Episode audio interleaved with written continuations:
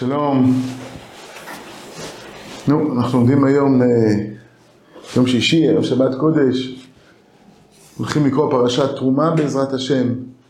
מתחילים את המסע ממתן תורה, מקבלת התורה הכללית, עשרת הדיברות, הפרטים, משפטים, אל התכלית היותר כללית, אור השכינה השוכן בבית הזה, במשכן, במקדש בעזרת השם, הכרובים, ארון הברית. בסוף, כשמגיעים למשכן, כשמגיעים למקדש, כשמגיעים לקודש הקודשים, כשמגיעים לארון הברית, פותחים, ומה רואים בפנים? לוחות הברית. ולא רק לוחות הברית, גם שברי לוחות נמצאים בארון. מה זה שברי לוחות? שברי, האם היינו נכון לומר ששברי לוחות לפעמים זה אותם פרטים מנותקים, קרועים, מובדלים, עומדים כביכול בעניותם, בעלבונם הפרטי והמצומצם, קרועים מהתמונה הכללית הגדולה, אבל גם שברי לוחות מונחים בארון. כשנכנסים לקודש הקודשים, רואים איך כל התורה כולה שמותיו של הקדוש ברוך הוא. איך כל התורה כולה זה עומק עומק הקשר שבין הקרובים, איך כל התורה כולה זה הביאני המלך חדריו. כל התורה כולה היא שמותיו של הקדוש ברוך הוא, הזכרנו בסעיף הקודם, סעיף ב'. אבל כן, גם שברי לוחות.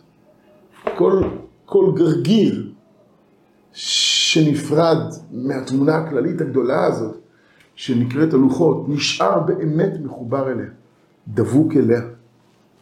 לוחות ושברי לוחות מונחים בארון. אומר הרב בפרק ד' סעיף ג' כל דבר ודבר מן התורה נובע מכל התורה כולה. פש, ציור כזה, איזה עומק. כל דבר ודבר מן התורה נובע מכל התורה כולה. בין מתורה שבכתב, זה נכון בתורה שבכתב, אבל גם בתורה שבעל פה.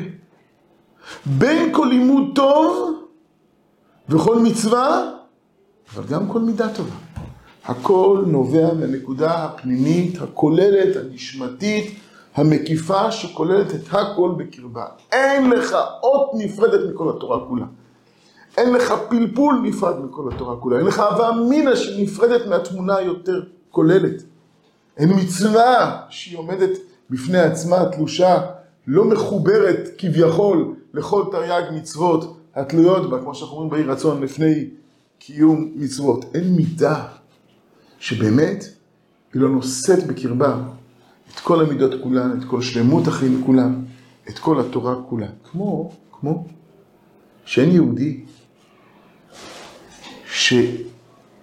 שאישיותו, נפשו, רוחו, נשמתו, לא נובעים מאוצר החיים הכללי של האומה. ולכן, לכן כל המקיים נפש אחת מישראל, כאילו קיים עולם מלא. כי בסוף, כל נפש אחת מישראל, כל האומה כולה מופיעה דרכה.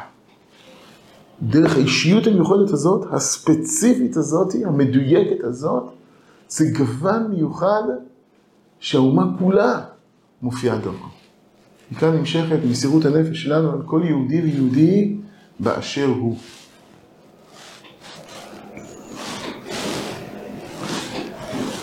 ויחיד ששב מועיל לו ולעולם כולו, נכון? מכריע את כל המדינה לזכות, מכריע את כל העולם לזכות, כי באמת הוא נושא בקרבו את כל המציאות כולה. כשרבי אלעזר בן דורדיה יושב בין הרים וגבעות, מביט אל נהרות, אל יערות, אל מדבריות, ומבקש מכולם, בקשו עליי רחמים. האם באמת בבקשה שלו אין, אין, אין, אין, אין, אין יסוד? ודאי שהוא צודק. בצדק הם צריכים לבקש על רחמים. הרי בהידרדרות שלו הכל מידרדר עמו. וכשהוא יתעלה, הכל יתעלה איתו. רק שתשובת הערים, הגבעות, היערות, המדבריות, זה עד שאנחנו מבקשים רחם עליך, נבקש רחמים על עצמנו. אבל ודאי שאנחנו תלויים בך. ודאי שבעלייתך יתעלו איתך כל העולמות כולם.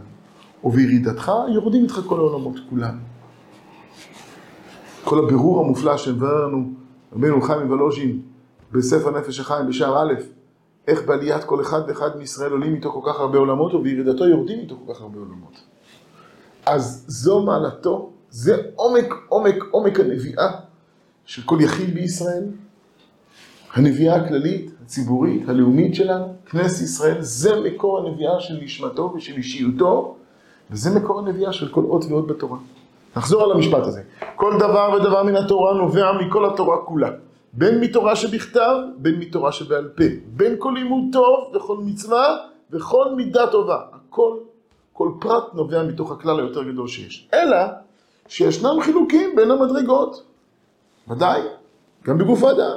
יש איברים שהנשמה תלויה בהם, ויש איברים שאין הנשמה תלויה בהם, ויש איברים שהם עומדים להיגזז ועומדים להינטל, וכל העומד ייגזז כגזוז דמי, וכל העומד יינטל כנטול דמי.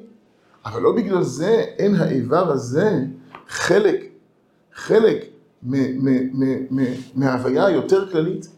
בעלי הסוד, כמה נזהרים בציפורניים העומדות להינטל, בשערות זקנם העומדים להיגזז, כמה הם נזהרים בהם. למה? כי מתנוצצת בפרט הזה, בדבר הדקיק הזה, החלקי הזה, הכל כך תלוש הזה, מתנוצצת כל ההערה הכללית כולה. גם בין צדיקים, בינונים ורשעים, יש חילוקי מדרגות. עד כמה מתנוצצת בהם האור הכללי. צדיקים, מלאי מחשבות כלליות, מלאי מסירות לכלל. בינוניים, זה, זה כבר מדרגה חדשה, רשעים, תלושים מאוד, מפורדים מאוד, ובכל זאת חלק מהכלל. אולי זה אחת השגיאות בדמוקרטיה. איך יכול להיות שהפתקה ששם מרן הרב זצ"ל בקלפי שווה כמו הפתקה שאני שם, או כמו הפתקה שאחד מהחבר'ה מהחבורה שם? עם כל הכבוד לכל אחד ואחד יושבים פה, זה לא מרן הרב זצ"ל. אבל אה, ככה זה בדמוקרטיה, כל, כל שלי זה דבר. אבל זה לא נכון באמת. כמו שהתפילה שלי זה לא כמו התפילה שלו, מצד האמת ראוי שגם הפתק שלנו יהיה אותו דבר. אבל טוב, אין דרך. אדם לא יכול לחתום על הפתק שלו. מי הוא? אז יש חילוקי מדרגות, אבל האהבה, גם בתורה יש חילוקי מדרגות. יש בתורה דבר, קטול, דבר גדול ודבר קטן. דבר גדול זה מעשה בראשית ומעשה מרכבה. דבר קטן זה הוויות הוויה ורבה.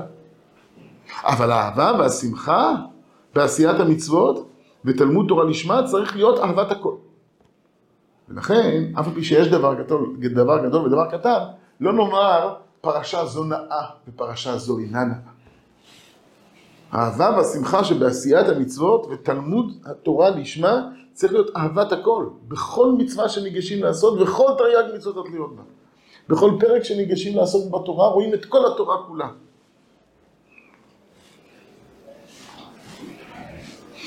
שאי אתה יודע שכרם של מצוות. אי אתה יודע שכרם של מצוות לא בגלל שיש כל מיני מצבים הפוכים, כי בסוף כל מצווה תהיה קטנה באשר היא.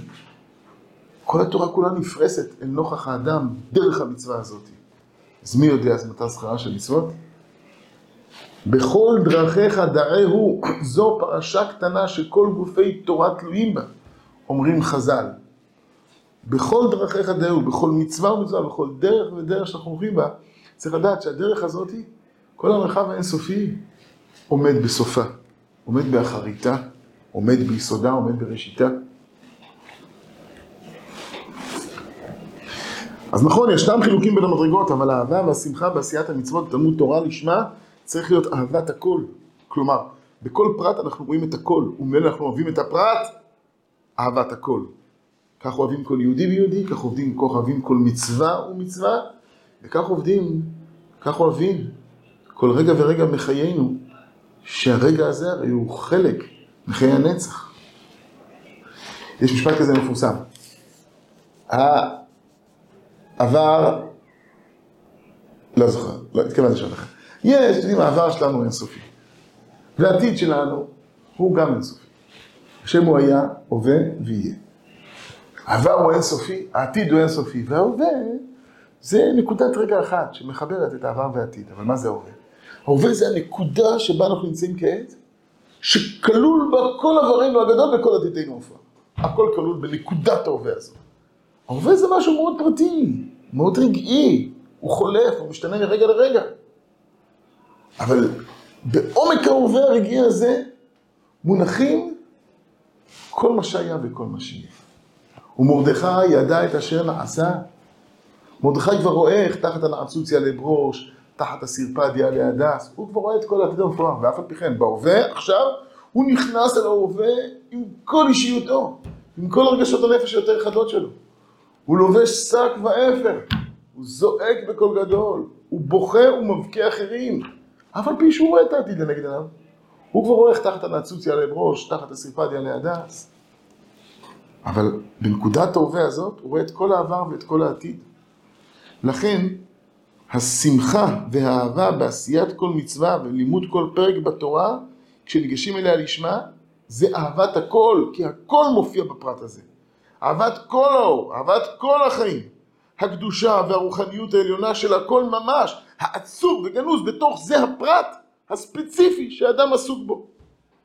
והמובלט על ידי התוכן הפרטי, התוכן הפרטי הזה מבליט את האור הכללי בגוון המיוחד שלו בכל תועפות אורו של הכלל, הודו וזיו קודשו. לכן כמה יקרים הם לנו פרטי תורה, כמה יקרה היא לנו כל מצווה ומצווה, כל דקדוק הלכה, כל מידה טובה, כל דרך בקניינה של מידה טובה. כל יהודי ויהודי, כל צורך ספציפי מסוים שלו, צדיק באמונתו יחיה. כשצדיק ניגש לאיזשהו עניין פרטי באותו רגע, זה כל חייו. למה? כי בעניין הפרטי הזה, הוא רואה את הכל.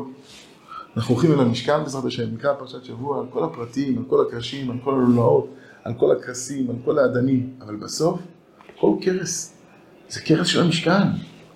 כל לולאה זה לולאה של המשכן. דמיינו לעצמכם, הייתם מוצאים עכשיו בחצר הבית, קרס בתוך לולאה.